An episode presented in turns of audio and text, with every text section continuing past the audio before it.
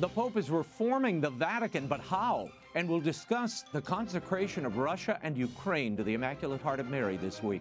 Father Gerald Murray is here with analysis. President Joe Biden meets with NATO, G7, and EU leaders in Brussels as Russia's invasion of Ukraine enters its fourth week. Journalist and global affairs analyst Michael Bociurkiw joins us from Lviv with an update. New York Times best-selling author Mitch Albom explores faith and belief in his latest novel, The Stranger in the Lifeboat. The World Over begins right now. Now,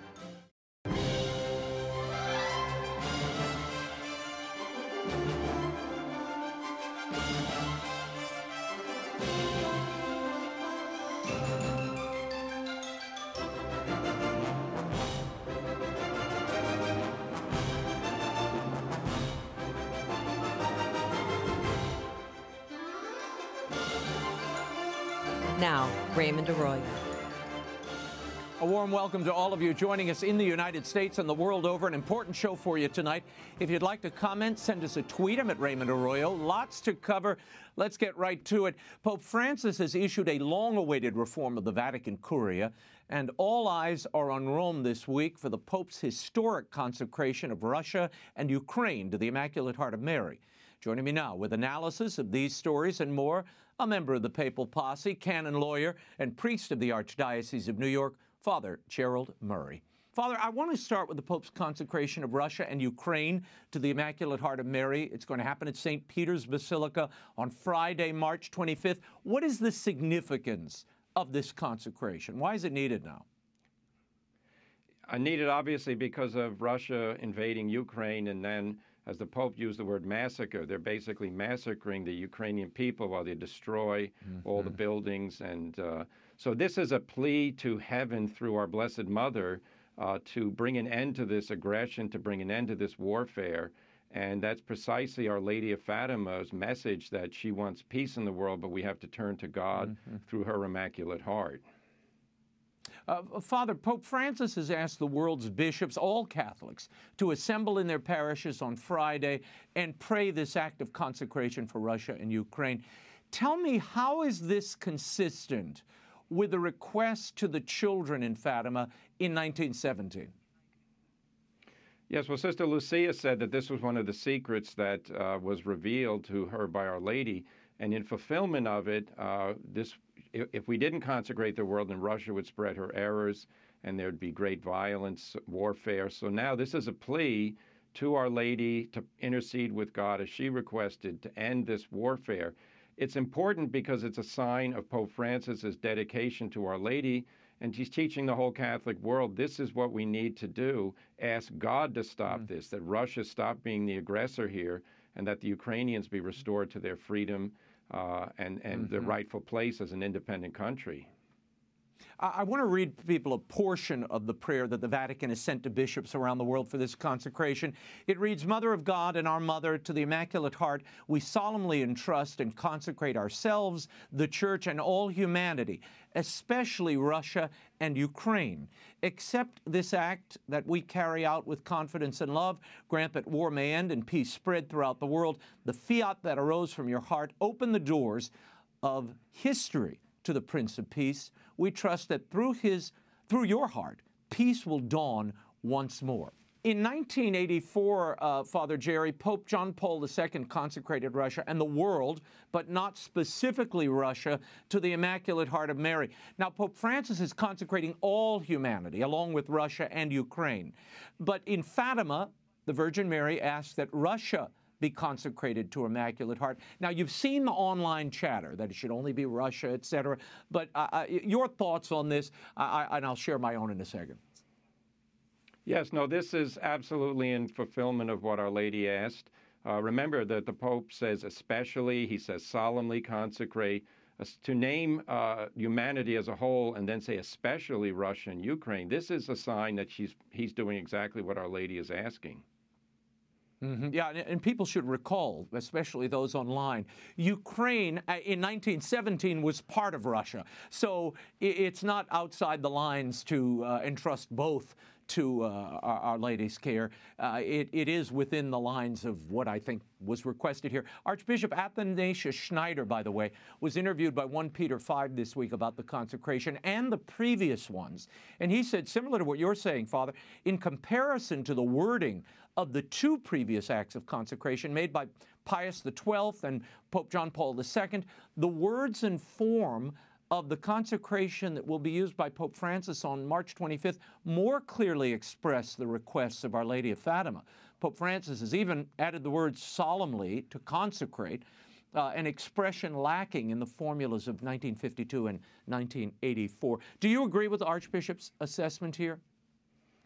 Yeah, he's right. This is uh, in fulfillment, and we really have to disregard what I consider to be baseless and speculative uh, notions that unless you say precisely what the uh, those authors are claiming in different online sites that this is not a valid consecration, not at all. The Pope is doing what Our Lady asked, and we pray now that mm-hmm. the results will be grace and the and the arrival of peace and the end of this horrible, mm-hmm. horrible, aggressive war that Russia is doing.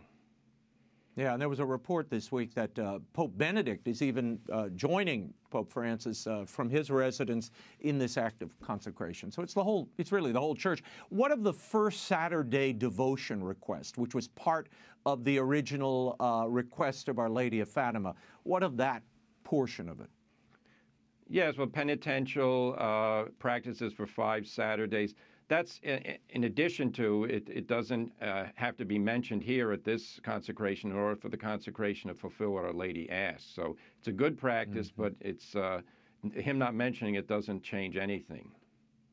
Okay. I want to move on to another big story. Pope Francis released his long awaited Vatican reform this week. Now, Father, as you, you know better than most, uh, we were together in St. Peter's Square when the Pope was elected, and part of Francis's mandate, if you will, was to reform the Curia. It's taken nearly a decade. Um, proclaiming the gospel is the name of this new constitution on the Roman Curia, the central uh, Vatican's administration. Uh, it gives laity, including women, the opportunity to oversee major Vatican offices. Father Jerry, your thoughts as you read this? Well, I guess the first thought is referring back to that St. Peter's uh, experience. The cardinals, before the last papal election, I think they were more focused on reform in the sense of personnel, who's occupying the offices, and, and what they're going to be doing, because the, there were a lot of corruption. It wasn't based on the legal arrangements, basically on the trustworthiness mm-hmm. of some people. But the legal arrangements are very important, and this document, uh, in many ways, is a radical departure from the previous uh, arrangements mm-hmm. of Pastor Bonus, which was the document issued by Pope uh, John Paul II, and John that has Paul. to do with questions we can, uh, yes, by John Paul. That has to do with questions that we can look at regarding lay people involved in church governance the nature of uh, the papal offices, uh, the dicasteries, formerly called congregations. Uh, I note, as an mm-hmm. interesting fact, the, the, Latin language is no longer specified as the language of the church as it was in the previous constitution. Mm. And then Opus Dei, which is a personal prelature, was formerly under the Congregation for Bishops. That's been moved now to the Congregation for Clergy, which is a curious place for it to be because that's not how it was conceived of when it was uh, approved by St. John Paul II as being under clergy hmm. really is conceived as part of the hierarchical structure of the church with a prelate and a clergy and then laity who are uh, working with those clergy. So that's a big right. change too. Yeah, uh, expanding the applicant pool to the laity at the Roman Curia, it does raise questions of Canon 129, which says it is those in sacred orders who are qualified for the power of governance. At a press conference on Monday, canon law expert Father Ghirlanda uh, addressed the question of Canon 129, saying it is not ordination, but the canonical mission that counts. Does Canon Law 129 need to be amended? It will be if they start uh, want to put lay people into uh, vicarious roles of governance. And let me explain this uh, briefly, yeah. uh, when ordination carries with it uh, three powers to be a priest, a prophet, and, and a ruler. So, in other words, Uh, the mission of the priest is not simply to offer the sacraments. He's also supposed to teach with priestly hmm. authority, and he's supposed to govern the faithful if he's in a position of authority, such as a pastor or a bishop. So now, uh, Father Ghirlanda, and he was one of my professors in canon law school. He's a good oh. canonist, but he had some notions that I didn't agree with. And this one is that uh, the Pope can delegate to a layperson his authority of governing the church by giving him a role, by giving lay people roles in the Roman Curia, which they will essentially be ordering people around uh, with the Pope's authority. But in really, in the church, the shepherds are the ones set apart by holy orders. And even if mm-hmm. a shepherd, such as a cardinal in a congregation, is operating as a vicar of the Pope, he's qualified to receive that vicarious power because he's already a shepherd. You don't become a shepherd yeah. simply because the Pope delegates you to act like one. So this is an area where there's going to be a mm. lot of mm. debate, and uh, it could cause some problems because you'll have, for instance, you'll have a let's say a lay woman head of a Vatican office issuing a binding decree on people and they'll say, no, wait a minute. In the church, I obey the bishops. I don't obey lay people. Mm. Yeah. Yeah. And sac- what, what, is, what does a sacred order mean? I mean, it does, it does invite that whole question there uh, if you're going to suddenly put lay people in these positions of authority within the Vatican administration, administering to itself. The document was nearly 10 years in the making, as you know. It was drafted by top cardinals, chosen by the Pope, but it was published only in Italian, Father. It was not given in advance to Holy See journalists. Why do you think it wasn't translated, like nearly every other document issued by the Vatican? That's a very good question. You can presume one answer is they were rushing to get it out, which is hard to understand mm-hmm. since it took so long. Uh, they yes, they usually announce a press conference with the presentation of the document and then the document itself in the various languages. Instead, it, the Italian version hit on uh, St. Joseph's Day, and then the press hmm. conference mm. was on Monday. Uh, I think it's right. given the length of time, they should have had the major language translations available. And then now the question becomes, you know, what is the authoritative version uh, of this document? Is it going to be the Italian right. or wait for the Latin? It, we'll wait to see on that. Hmm. Well, it, it, there's no doubt it was hastily assembled. Uh, there's a specific reference to the extraordinary form in the document. Now, the online Italian version has already been amended to say liturgical books in use before the reforms. Um, now, Bishop Marco Mellino, who is secretary of Pope Francis's Council of Cardinals, at first called the use of extraordinary form a typo that should be corrected. Father, your reaction to all of this, and where are we now? Right. Well, see, this it was back in July of 2021 that the Pope put an end to the use of the term extraordinary form. He said there's only one mm-hmm. uh, form of the lex orandi of the Roman Rite, and that is the, the Mass of Pope Paul VI. Uh, this is a hard statement to understand because the extraordinary form is still allowed. Uh, so for that mm. expression, though, to appear in this document meant that somebody didn't do their assigned job, which is to make sure the final product conformed to the actual curial usages at the present moment. So. Mm-hmm uh, it's um, at least uh, we know that uh, the extraordinary form, if it's not called that, is still allowed uh, with restrictions, and uh, we hope those restrictions will be mitigated over time. Yeah, no, no. Uh, some some editor did not do their job or do it well. one of the changes within the Roman Curia is there will no longer be congregations or councils, but every Vatican department will now be called a dicastery. I, I, guess this is to further confuse the laity all around the world so they don't know what they're talking about anymore. For example, the Congregation for the Doctrine of Faith is now the dicastery for the doctrine of faith. First of all, why does this matter to governance, Father? And why does it matter at all to the Catholic at home? Well, this is important, and people might not understand it because of what language means. But congregation in mm-hmm. the usage in the canon law up to this point meant an assembly of bishops and cardinals who advised the mm. Pope on the specific matter that their congregation was responsible for. So the congregation for the doctrine of the faith, responsible obviously for defending the faith.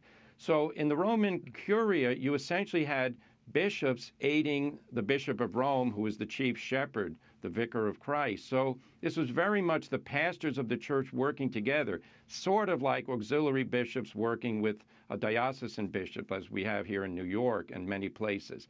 Now, uh, the, the, there are no congregations, so there are still, though, members of the dicastery, and a member means those people who are in charge of it working with the prefect. The prefect is the person in charge. Uh, but then there's this group which will meet with him periodically to decide important matters. Now prefects can be lay people. Uh, and of- as we discussed earlier, enjoying vicarious power of the Pope. Again, this is really not in line with the emphasis on collegiality among the bishops and co responsibility for the universal church because I mean, conceivably, you could have a congregation where the prefect's a layperson, and then a majority of the members are also lay people. And then, in what sense are hmm. the shepherds of the church actually working together with the Pope in that situation? It becomes very obscure. Father, I know people at home are asking, what does dicastery even mean? It's a technical term for department. It's it's it's been used in the Roman Curia for a long time, but it's a Right. it's a shorthand word. It, it used to be called sacred congregations, by the way. Uh, that was done away with by Pope John Paul II, regrettably, I think, because it was meant to highlight that the work there is sacred, being carried out by sacred pastors. But now we're getting into more bureaucratic language, which it, it, the dicastery for the doctrine of the faith doesn't have the same ring to it. Yeah, no, pretty soon it'll be called the Committee uh, of the Doctrine of Faith. Uh, the, the, the first dicastery of the Curia is now the dicastery for evangelization. The Holy Father will become the prefect of that dicastery. What does this Constitution say about the direction the Holy Father means to take the Vatican? Is it more pastoral? Is that what this is reaching for? Yeah, that is that he wants the mission of the church to be spreading the gospel, and that's quite clear. And that's why he says the preaching of the faith, which is what evangelization means, to make the gospel known, is the first duty. Uh, and I can't disagree with him that that's true. But what I would say is that's the, already the mission of the congregation of the doctrine of the faith, because they are guaranteeing the purity of the preaching of the mission and bringing the gospel to people. So um, it, traditionally, the Congregation for Evangelization uh, was responsible for mission territory. So it was more responsible Right. for management of how dioceses, uh, new dioceses, and mission territories were arranged. Uh, but now this congregation, this rather this dicastery, will try to promote new ways of bringing the gospel throughout the world, and that's good. I can't disagree with that. The doctrine of the faith, Yeah. though, I think that really is the primary duty of the Pope to, to preserve the doctrine uh, from the errors that unfortunately afflict us. Yeah, Father, there's been some uh, opining and, and uh, reportage on this document, and they claim that the Congregation for the Doctrine of Faith, the body that once ensured the fidelity of the teaching across the board in the church, has been demoted here beneath the Secretary of State. That doesn't seem very pastoral to me. Well, that's a good objection. Uh, yeah, the, the Congregation for the Doctrine of Faith, formerly in the past, was called the Supreme Sacred Congregation. It used to be called in Latin El Supremo, Il Supremo. Then, so it was because the first duty of the Pope, the first duty of Peter, was to confirm the brethren in the faith. And that's a faith, yeah. particular responsibility. No other bishop can. Bishops can do that for the for their own diocese, but no other bishop can do it for the whole world, and with the authority Mm-hmm. of Saint Peter. So, um, yes, the the Congregation of Doctrine of Faith, wherever you put it on the uh, you know chart of organization of the church, still remains the most important and vital congregation or dicastery, excuse me. Because what Mm-hmm. else is, is what who else stands in the way of error in the church? The Holy See is the one that tells us what the faith means. Yeah. This week, Pope Francis and the president of Ukraine spoke, Father. I want to move on to this. Uh, they, they spoke for the second time. Uh, president Zelensky told the Pope he welcomes a Vatican mediation and an end to the suffering in his country. Cardinal Parolin, in an interview with EWTN, said the Holy See is ready to negotiate and find a win win situation. What are the chances of that? Uh, it doesn't seem Russia is all that interested in a peace deal, and uh, the reportage tells us Israel may end up being the broker there. Well, it's good of the Pope to want to do that. I applaud that because the Pope is a peacemaker. He represents the Prince of Peace. Uh, but we have to have mm-hmm. also a realistic approach to it, which is basically to say this is not a question where Ukraine and Russia are an equal fault for this war. Russia invaded Ukraine. Russia's massacring right. Ukrainians. Uh, they have to be told, and that's really a gospel precept stop killing innocent people and vacate territory you illegally seized. Now, how do you do that diplomatically? Well, right now, you know, we pray the war is over, and we pray, I pray that, you know, Ukraine wins this war and quickly because we don't want to see more people killed and more cities destroyed. Uh, but I'm not a diplomat, and you know I understand the necessities of the Vatican diplomacy, which is to try to get people to meet and talk. I approve of that, but in, in the yeah. world, the real we, world we live in, you know, the only way this ends is that the Russians give up. Mm-hmm. Yeah, no. Well, uh, it's it's also I, I, the question is, and look, it was very good of the Pope a few weeks ago to confront Patriarch Kirill, the Moscow Patriarch, and uh, sort of pull the theological stool from beneath Putin and say, you know, war is always bad, war is always evil, and you can't use God or religion to justify, you know, the mass slaughter of people without provocation. I mean, it just it doesn't make sense. And he did make that message in a subtle diplomatic way, but nonetheless he did it, and and that was an important thing for the leader of the Catholic flock to do, I think, in that moment. Amen. I agree 100%. And his, his talks from the balcony on Sundays, same thing. Stop the massacre. Mm-hmm. Pope Francis recorded a video message to the faithful in Hong Kong and mainland China this week. Uh, Bishop Stephen Chow visited uh, the Vatican. He is the uh, Bishop of Hong Kong. According to the diocese there, Bishop Chow suggested that the Pope give a blessing to the church in China and Hong Kong, which are both facing serious COVID 19 outbreaks, uh, as well as, as you know, uh, they're being rounded up regularly if they take part in these uh, democracy demonstrations or in any way contradict or contravene the wishes of the Chinese party. Here is part of the Holy Father's message to the faithful in China. He says here, I wish you to be good citizens, that you are courageous in the face of the challenges of the time. Above all, I'm thinking of many of you who have suffered from the COVID pandemic. I am close to you. Father, what do you make there of the Pope's call that these people who are be living in this totalitarian regime be good citizens? What does that mean? Well, for the Chinese government, of course, a good citizen means that you do what the Communist Party tells you. Now, the Pope did right. say be courageous. Uh, so the good citizen part, in, in reality, a good citizen is one who worships God and holds to the truth. And Jimmy Lai, for instance, the Catholic uh, publisher who's currently in prison, mm. uh, he's a very good citizen. He's the kind of citizen we want. Um, the communist government needs to be more forthrightly challenged, and we've discussed this in the past. The Vatican secret yep. deal with uh, the whole with the Chinese government about the appointment of bishops hangs over this like a dark shadow.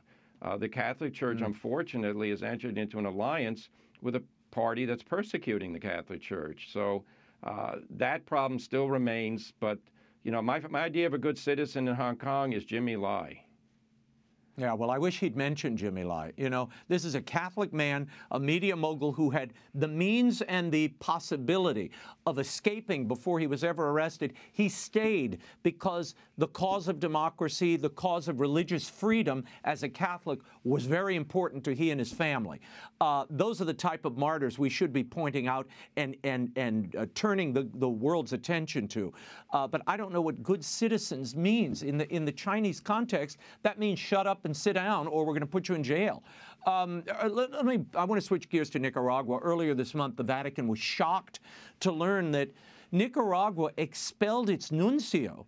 Archbishop Waldemar Sommertag had to leave the country suddenly after it was reported that he and local church leaders made comments critical of the government. The president's a former Marxist guerrilla leader. What does this mean for the faithful of Nicaragua, Father, having the Pope's representative expelled? This is an insult. You know, Daniel Ortega, who unfortunately is back in power, is someone who has fought the Catholic Church all his career. He's tried to subvert them at different points. Now he's getting confrontational. Uh, sad to say, communists do repeat behavior all the time, which is agree with us or be imprisoned, be shot, or be exiled. This is what's going on here. It's an insult to the Pope because he's the Pope's representative, and it's an insult to the Catholics of Nicaragua, who, by the way, have suffered so much under the Sandinista regime and the like. Now, just a further mm-hmm. example of that. So I pray that Ortega wake up and realize this path, this path is destructive and insulting. Uh, Father, before I let you go, you have a brand new book coming out uh, in, in just a few days. Uh, it's called Calming the Storm Navigating the Catholic Church and Society. Tell me about the book. I know it's an interview with Diane Montagna. Tell me about how this came to be and what was the purpose of the book. Yes, thanks for bringing that up. Yeah, the book is an interview format with Diane Montagna. Uh, Professor Scott Hahn, the famous biblical scholar, had asked Diane and I to do the book. We agreed. And essentially, the book takes its cue from your program, Raymond, which is talk about the world and the church and what's going on and try to analyze it from a Catholic point of view. I think the book fulfills a lot of what Mother Angelica intended uh, by founding EWTN and, and the various outreaches that came from it, publishing and radio and internet, which is the Catholic Church has a message that doesn't change, and the Catholic Church mm. message is God's truth. And God's truth not only brings you personal happiness, it sets you free mm. and promises heavenly rewards. So we're trying to tell people the church goes through rough waters. The storms that mm. rise can be calmed if we turn to the Lord. Hmm, I love that. And that is that really is Mother's mission. Mother's mission was bring the church into the center of daily lived existence with the truth, and it will transform not only people, but society at large. But you've got to bring the, the full package. You can't kind of sugarcoat it or wrap it in odd language. And she did that in such a beautiful way. Absolutely. God bless Mother Angelica's memory. And you know, EWTN uh, is understandably the fruit of her prayer and sacrifice. And that's another thing in the mm. book. We tell people you want to be a faithful Catholic, you have to get ready to suffer. But with the Lord, suffering is redemptive. Mm. Well, we will leave it there. Uh, Father Gerald Murray, a member of the dicastery of the Papal Posse, uh, thank you for being with us. Calming the Storm, Navigating the Catholic Church and Society is available on April 7th. You can find Father's commentary at thecatholicthing.org. And it's a great book, worth your attention. Thank you, Father. Thank you. Russia's assault on Ukraine is now in its fourth week. Russian forces continue to bombard the country while President Zelensky lobbies nations for aid. U.S. President Joe Biden traveled to Brussels this week to meet with leaders of NATO, the G7, and the EU. What is the situation on the ground in Ukraine? Here with an update, I'm joined by journalist, global affairs analyst, CNN contributor Michael Bociurkiw. Michael, thank you. You're joining us from Lviv. Uh, you've been in Ukraine for about a month now. Tell me what the situation is like there in Lviv. Sure. Well, thanks for having me. Uh, you know, uh, the most uh, graphic uh, kind of picture I could give you right now is as we're speaking, I'm looking outside my window and I'm next to a very old and beautiful cathedral. And as we speak, mm-hmm. the, you have construction workers actually boarding up the windows, the sta- beautiful stained glass windows. The reason they're mm. doing that is it's still very much feared that the Russians could attack Lviv, this very uh, old and beautiful city. And this is being played out actually all over Lviv. So, um, as much as a lot of people like to think, well, we're already one month into this uh, war and that maybe it will end soon, you know, no one knows the Russian psyche better than the Ukrainians. After all, they've been in this hybrid war with Russia for eight years now, and uh, they're preparing mm-hmm. for the worst, even even with those reassurances that we heard out of Brussels today. Mm. Uh, President Zelensky said this week that the city of Mariupol has been reduced to ashes. I mean, we've seen the purposeful destruction of civilian targets by Putin in that city. If Putin intends to take over these major cities in Ukraine, why level them, Michael? What, what is the thinking here? Yeah, well, it's part of the Russian playbook to bomb cities into submission or to level them. And to to our minds, it doesn't make much sense. And, and you know, we can draw comparisons with uh, Aleppo, for instance, but right. the Mariupol is actually a key uh, port city, and it's on the kind of corridor which the Russians want to establish between mainland Russia and Crimea, which they illegally annexed in 2014. So, you know, mm-hmm. whether there are people or not is, but you know, the other thing, and this isn't often brought up, is that at the same time he's throwing physical weapons. Uh, you know, into these populated centers, he's also weaponizing migration. So we're now talking about mm. as many as 10 million displaced inside Ukraine and outside Ukraine's borders. And this is a enormous burden on countries like Moldova, uh, on countries like Poland and others. So right. um, I, I, think it's a deliberate strategy to uh, cause this kind of forced displacement. And one more quick thing, they're also forcibly displacing people into Russia. Many credible reports of people being mm. forced to board buses into Russia proper, and then we don't hear from them again. Mm, yeah, no, that we don't often think about that and how you know he, he's hollowing out the population in Ukraine, so it right. becomes much easier to take it over. But as you say, weaponizes uh, uh, refugees by by placing such burden on the surrounding yeah. countries. Do you fear that the type of attacks we're seeing in Mariupol, in other places as well, targeting apartment complexes, children's hospitals, that that could be repeated throughout Ukraine in these other cities, including the one you're in tonight? Yeah, well, that's of course the big fear. Uh, and, you know, right now where I sit, there's about 200,000 uh, internally displaced people here seeking shelter. Uh, these are people who have chosen not to go beyond Ukraine's borders. I think what we're going to see is more of a concentration on the uh, east, uh, central, and southern cities of Ukraine. That seems to be their focus at the moment, um, mm-hmm. especially as, as we mentioned, Mariupol, but also Kherson and Kharkiv, which is uh, the second biggest city and it's closest to the Russian border, is also being pummeled. Um, so it, it, does raise the question of you know the final intent of this terrible bombing. You know what use are these hollowed out cities going to be to him? It's it's a horrible mm-hmm. horrible way, and of course all of the war crimes uh, being committed in the process process as well. Right. Now, Michael, I want your take on something I'm hearing predominantly in the American media, uh, uh, television networks. I've even seen it in some periodicals that Ukraine is winning this war. That uh, you know they've killed 47,000 Russian soldiers, and that they are winning this battle. It's only a matter of time. Uh, your thoughts on that, as somebody who's studied this region, been there, and now now been mm. embedded there for a month. I mean just give me your read on that type of reportage. Yeah. Yeah, well, I hosted a Twitter Spaces yesterday, and uh, we had uh, as part of it uh, Ilya Ponomarenko, who is one of the most respected war correspondents here. He's with the Kiev Independent. I recommend that people look him up.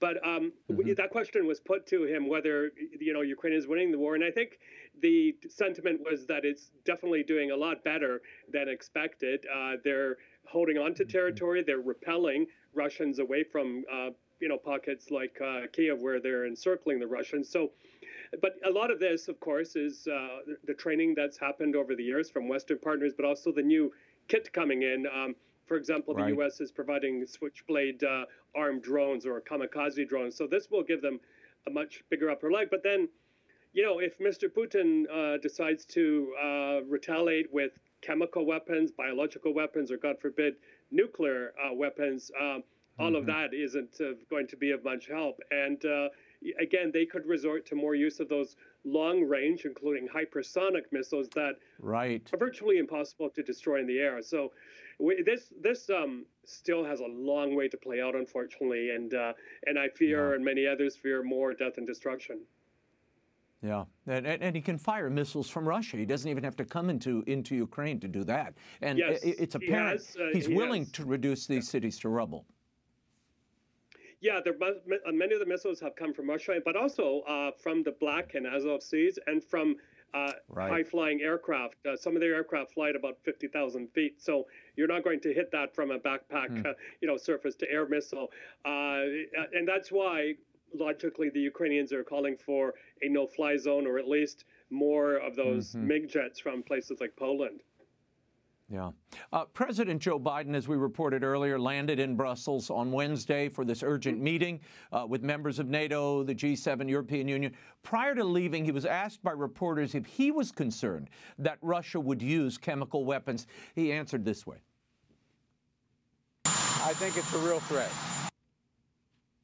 Uh, do you think Russia will use chemical weapons, Michael, in Ukraine? I mean, I, I have to tell you, just as somebody who's been covering uh, global affairs like you for a long time, I, I'm, I'm feeling a bit of Saddam Hussein flashbacks here, I have to say. Yeah, yeah. Well, you look, they've used them elsewhere. They've used other uh, weapons against uh, populated centers in places like Chechnya. Um, this um, uh, one of the types of missiles they're using um, is actually a, technology that it, it lands and you know gives out big bursts of air and can destroy internal organs. I mean, this is the type of stuff they're using. So I I, I believe he could. He has the ability there actually are reports of uh, phosphorus already being used um, in the east of Ukraine. And, you know, I, I, just read that NATO said it's going to be bolstering its defenses against chemical, biological, and nuclear attacks. But I didn't hear the word Ukraine come in that into that paragraph. What are they going to do to for Ukraine to better defend itself against these weapons? Um, I, I got to say, the Ukrainians feel in many aspects very much alone uh, in this war. Mm-hmm. The U.S. and Europe have placed heavy sanctions on Russia. They've sent military aid to Ukraine, but the sanctions don't seem to be deterring Russia. What do you hope comes out of these Biden meetings with NATO members? I know you've had some concern about uh, Biden's leadership of the allies here. Right. Yeah, you know, uh, President Zelensky of Ukraine uh, was begging, literally begging for those sanctions to be implemented even before hostilities began. But the West didn't do that. They waited until hostilities began.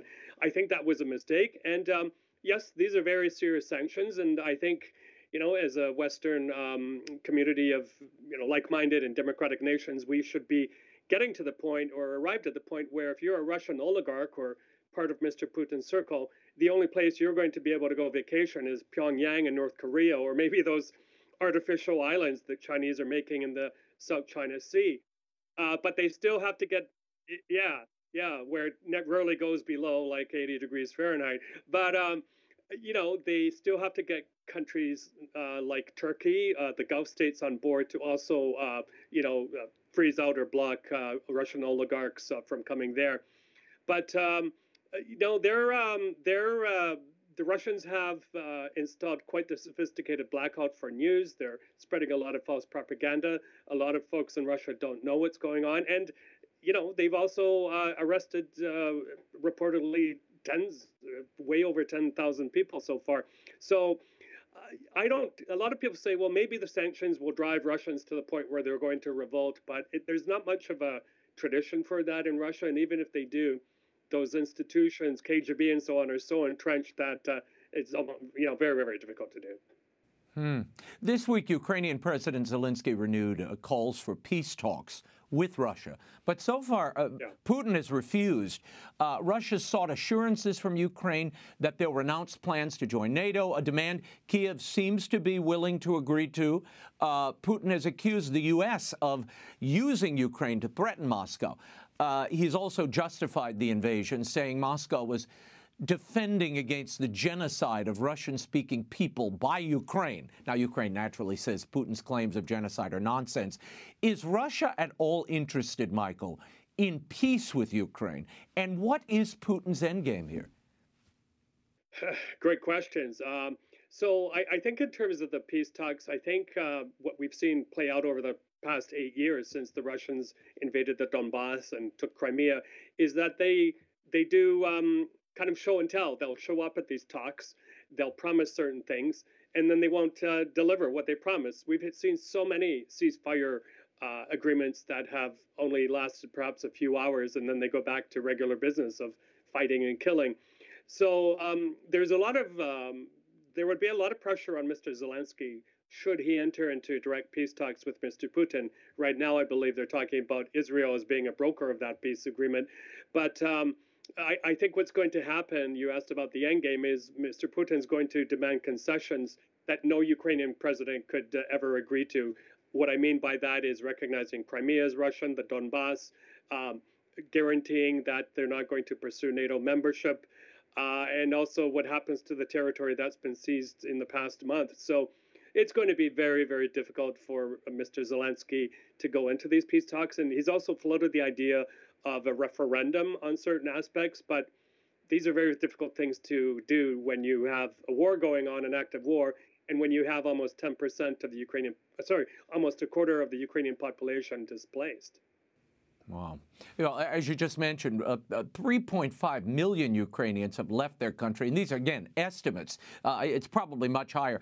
And there are now refugees living in the nearby countries, over 2 million in Poland. Yep. However, there are 6.5 million internally displaced Ukrainians. Where, where are they going predominantly, Michael? Well, actually, a lot of them, are, most of them are here in the West because it's regarded as a safe mm. haven uh, here in right. Lviv, but also in, in smaller towns and villages. And I know, for example, there are great NGOs uh, like the Ukrainian Educational Platform, people can look them up, that are helping mm-hmm. to um, establish inclusive communities for you know, kind of semi-permanent housing that folks can go and move in and lead as normal mm-hmm. life as they mm-hmm. can until things subside. Because don't forget, I mean, you have cities like Mariupol, you have cities like Kharkiv that have really been heavily destroyed. So it's going to take some time for them to go back to where they came from.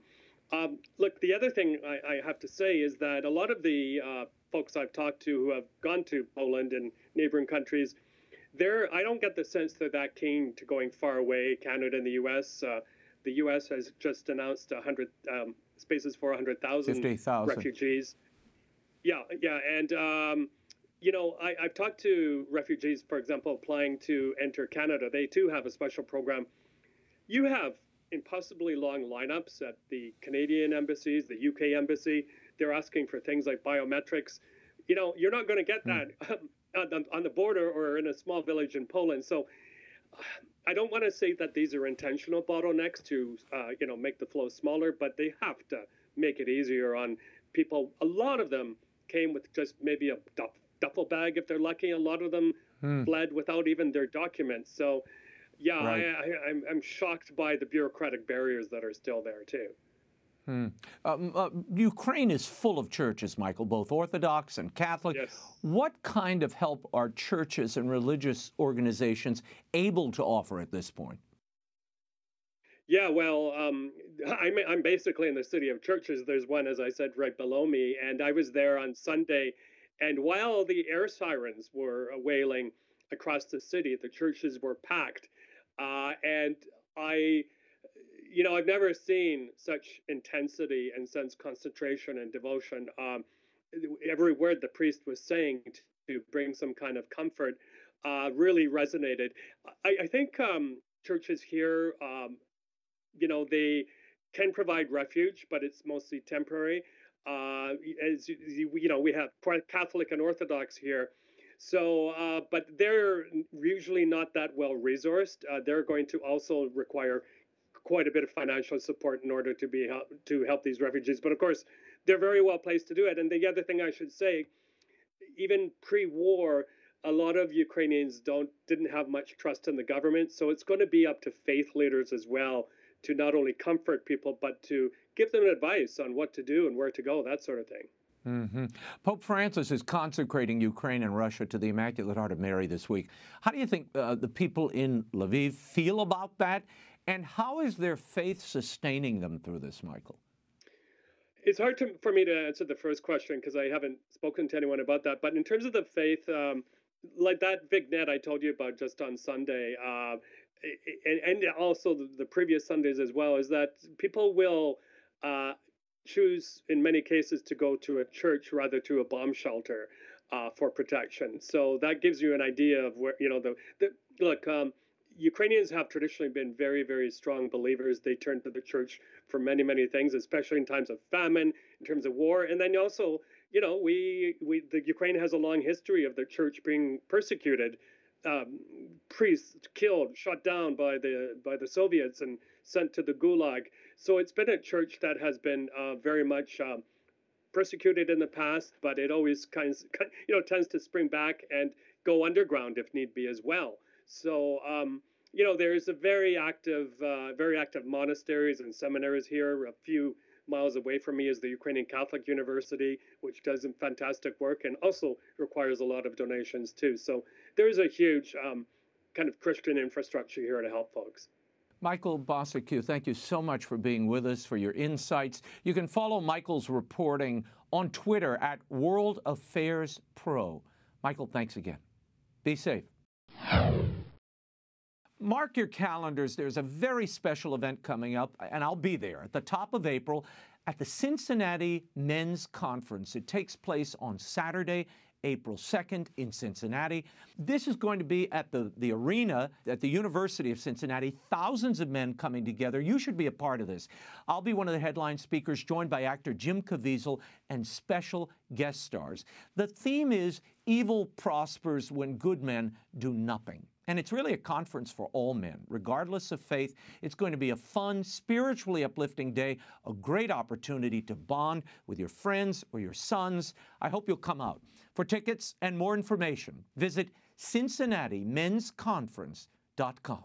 My next guest is the author of seven number one New York Times bestsellers. You may recall Tuesdays with Morrie, which spent four straight years atop the New York Times list. Mitch Albom's latest novel, The Stranger in the Lifeboat, explores the question of belief in God after a yacht explosion leaves a small group of survivors drifting between life and death in a raft. I want to welcome Mitch Albom to the program. Thank you for being here, Mitch. Uh, the, the plot of your novel, and, and I've read the book, it sounds luxurious at the start. A billionaire, Jason Lambert, invites some of the world's richest and influential people uh, to cruise his, on his mega yacht. Then this mysterious explosion occurs, leaving 10 disparate souls on a lifeboat. Where did the notion for this idea, this plot, arise from in you? Well, uh, thank you for describing the plot so well. Uh, the truth is that for all of my books, I don't really start with plots. I start with a concept, and the concept hmm. was mm. asking for help. Uh, I, have had to ask for help in my life, and I talk. I'm talking about big help. You know, when we want help from God yeah. or the universe. And uh, it seems to me that when we ask for help, we frequently expect it to arrive like we're ordering a deli sandwich. Like, better be here in 5 mm-hmm. minutes, and it better be what I ordered, and be very specific. but I've lived long enough now to find out that help often doesn't look like what you expected it to look like, or come when you expect it to come. And so this idea, I wanted to tell a story that could do that, and I said, well, what what's the most desperate situation I could think of? A life raft out in the middle of the ocean, ten people Hmm. Three days, nobody's coming for them. They're running out of food. They're running out of water. They see sharks and they're calling out for help the way we all do. And then all of a sudden, they see this man floating in the water, a body, and they pull him in. It's this young guy, very nondescript, average looking guy. They pepper him with questions. He doesn't talk. And finally, one of the passengers says, Well, thank the Lord we found you. And he says, I am the hmm. Lord. And that becomes the fulcrum of the whole story. Yeah, no, and it, it, it's a shocking moment when, when that comes. What were you after there? I mean, obviously, it, it, it's to shock not only the, the characters in the, in the novel, but the reader. I mean, as you said, help sometimes comes not in the form you expected. Right. Well, I mean, you say what was the, what was the point of that? I'll ask you when when you read that line, what was the first thought that came into your mind? Well, uh, the first thought for me was, wait a minute, is this Jesus? Who is this guy? What, wh- where did this come from? Is he, is he or isn't he? And that becomes the question. Mm-hmm. And here these are these people calling out for help, and yet they look at this guy and they say, "Oh, come on, you know, you're you're, you're not the Lord. You know, look at you." And and he said, "They say, if you're the Lord, what are you doing here?" He says, "Well, haven't you been calling me?" And then they say, well, so what? You're here. Mm. They're very cynical. They say, you think you're here to save us? And he says, well, I can only save you if everyone in this boat believes I am who I say I am at the same time. Mm-hmm. And that sets up yeah. this, this, you know, this equation of like, well, if you want help, you're going to have to actually believe it might come in a form other than a big cruise ship that comes along and throws you a line or or an airplane mm-hmm. that comes. It might actually be this guy. And most of them, of course, don't believe it. And as the days go on and things get more desperate and terrible things start happening, some of them change their mind. Mm-hmm. Uh, Mitch, you have a talent in all your work for incorporating matters of faith uh, so seamlessly into the writing, and it really allows readers to be intrigued and ponder those difficult questions that I think we all, at some level, want to avoid. Uh, I want to read something from the end of the novel, uh, and it really speaks to what you were just talking about. In the end, there is the sea and the land and the news that happens between them. To spread that news, we tell each other stories. Sometimes the stories are about survival, and sometimes those stories, like the presence of the Lord, are hard to believe, unless believing is what makes them true. Now, that, that's so powerful. Um, in your estimation, have we lost belief? Have we as a people lost faith or the ability to see it? I, I, I think, Raymond, we've replaced it. Uh, we've replaced it in many cases with ourselves. We've replaced it with a culture that celebrates us and we can do everything. And, uh, you know, it's not an accident that church and synagogue and other religious affiliation uh, uh, uh membership was steady throughout the whole 20th century, uh, right around 70 some percent. And then right around 2000, it started to sink. And right now, it's about 47 percent, a massive drop. Well, what happened in 2000? The internet. And suddenly we were able mm. to celebrate ourselves globally. We were able to tell people we have 300 million followers. Even even think of that phrase, followers. We've got followers.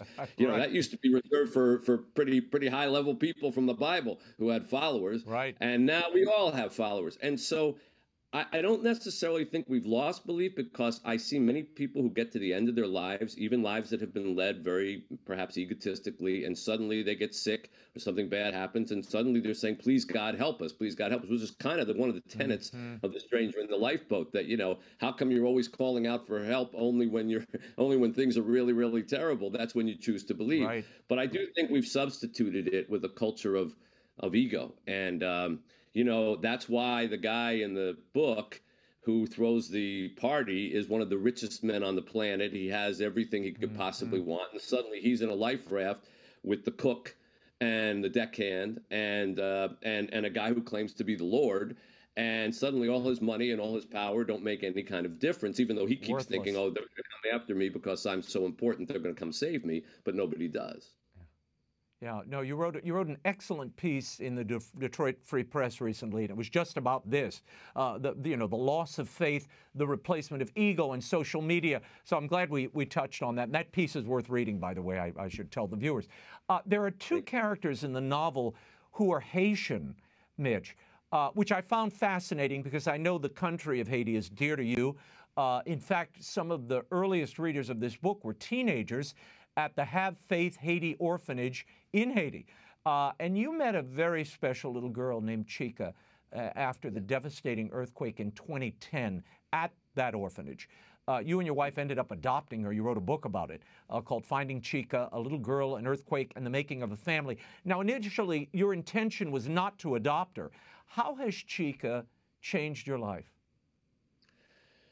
Well, in every way, Raymond. Uh, I went to Haiti in 2010 just as an observer, and within a couple months, I had taken over an orphanage, which I now operate and I'm at every single month of my life. I have been for now 12 straight years. We have 54 children there that we raise and take care of from from their earliest days all the way on up, all the way through college, and we put them through college. And Chica came to us uh, a couple years into that and um, for a couple years, she was the, the loudest, brashest, youngest kid we had. And then at age five, she developed a brain tumor. And we brought her to mm-hmm. America uh, to try to find a cure for her, figuring we would it wouldn't take any time at all. She was only five. How bad could it be? And turned out she never went home. It was a terrible uh, stage four thing. And we ended up adopting her and traveling around the world for two years trying to find mm. a cure and unfortunately, uh, nobody survives what she had. It's called DIPG, but she did live two years when they gave her four months, mm. and those two years changed our lives in every single way. And really, I wrote the book Finding Chica kind of in the pain of after losing her. I wrote Stranger in the Lifeboat in the sort of healing after it. And I mentioned to you that one of the themes was asking for help. Well, you know, right. when when Chica died, uh, I was quite angry with the world and God, you know, and the whole idea about, you know, how can mm-hmm. you be a benevolent God and not be benevolent to a seven year old girl who had to endure an earthquake three days into her life, you know, and lost her mother and was an orphan, and, and now you give her a brain tumor and now she dies. Um, and there's a moment in the book where, if you read it, then you know that is, Yeah. of course, it's a character in the book, but it is essentially me. Where one of the characters in the in the boat says to this Lord character, "Why do people have to die?" And he's crying. And he's talking about his wife. You know, why did you take my wife? And the response is, uh, well, why is it that when people die on earth, we always say, why did God take them? Maybe a better question would be, why did God give them to us? What did we do to deserve their sweetness, their love, their memories? Didn't you have that with your wife? And he said, well, I had it every day. And the Lord character says, well, those memories are a gift, but their absence is not a punishment. I'm not cruel. This world, I know you before you're born. I know you after you die. You, things don't begin and end with this world. I know that you cry when your loved ones leave this earth, but I can assure you they're not crying. And I wrote those sentences as much as a, as a salve for me uh, to try to get over the fact that, you know, okay, maybe maybe Chica wasn't taken from us. Maybe she was given to mm-hmm. us. My wife and I had her come into our lives when we were in our mid 50s. We had never had children of our own. We had wanted to. It was a prayer that we thought was unanswered at the time. 15 years later, here comes this beautiful five year old girl and gives us all the joy mm-hmm. that you get of being parents and waking us up and asking us for breakfast and making jokes and, uh, uh, you know, laughing and giggling and singing and putting her hand over my mouth whenever I wanted to sing with her and all those kinds of things. And who are we to deserve that in our 50s? So instead of suddenly saying, well, why did you take her away? Maybe the better question would be, thank you for giving us even the time that we had. And and I hope that mm-hmm. that's of a comfort to people who read The Stranger in the Lifeboat who have lost people in their own lives.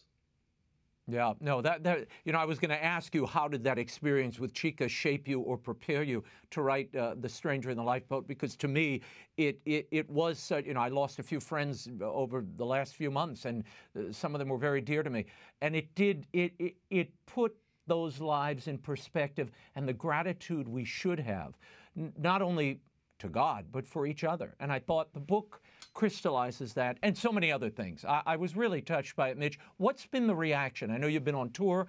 Uh, what are you hearing from people? Uh, this has actually been the most successful book uh, of my last four or five. Uh, it uh, and and it's odd because you don't get to promote things quite the same way with COVID. So I thought, well, you know, this, this is going to have to sort of sink and swim on its own because you can't go anywhere. You know, we're doing Zoom calls, but uh, that's about it. But uh, it came out at number one on the New York Times list and the Amazon list, and it's it's remained up high there ever since. And and I'm I'm so pleased because it reinforces the idea that you know faith and the idea of faith, and it's not a dogmatic book. It doesn't tell you you've got to No, believe this, that, or the but it certainly explores the idea of, of faith in God. And there are so many people who Mm-hmm. seem afraid to even touch that topic. I can tell you, Raymond, even the Mm-hmm. concept of writing this, there were a lot of people in the business that, hey, maybe you want to try something. I said, no, I, I you know, I, I live out in the Midwest, and everybody here says God bless you, and then people say, well, God bless you back. You know, no matter where, no matter Right. what they might feel, and and I think there are a lot more people like that in America than maybe some of the coasts tend to kind of view it as like, no, we we, we have to stay away from anything that could have to do with faith because that might offend somebody. Uh, I, I, I I think there's still a lot of people who want to believe that we are not just here to be worm food at the end of our lives and, and want to explore those ideas. So I was I was thrilled with the reception. I, I am still. It continues to be very strong.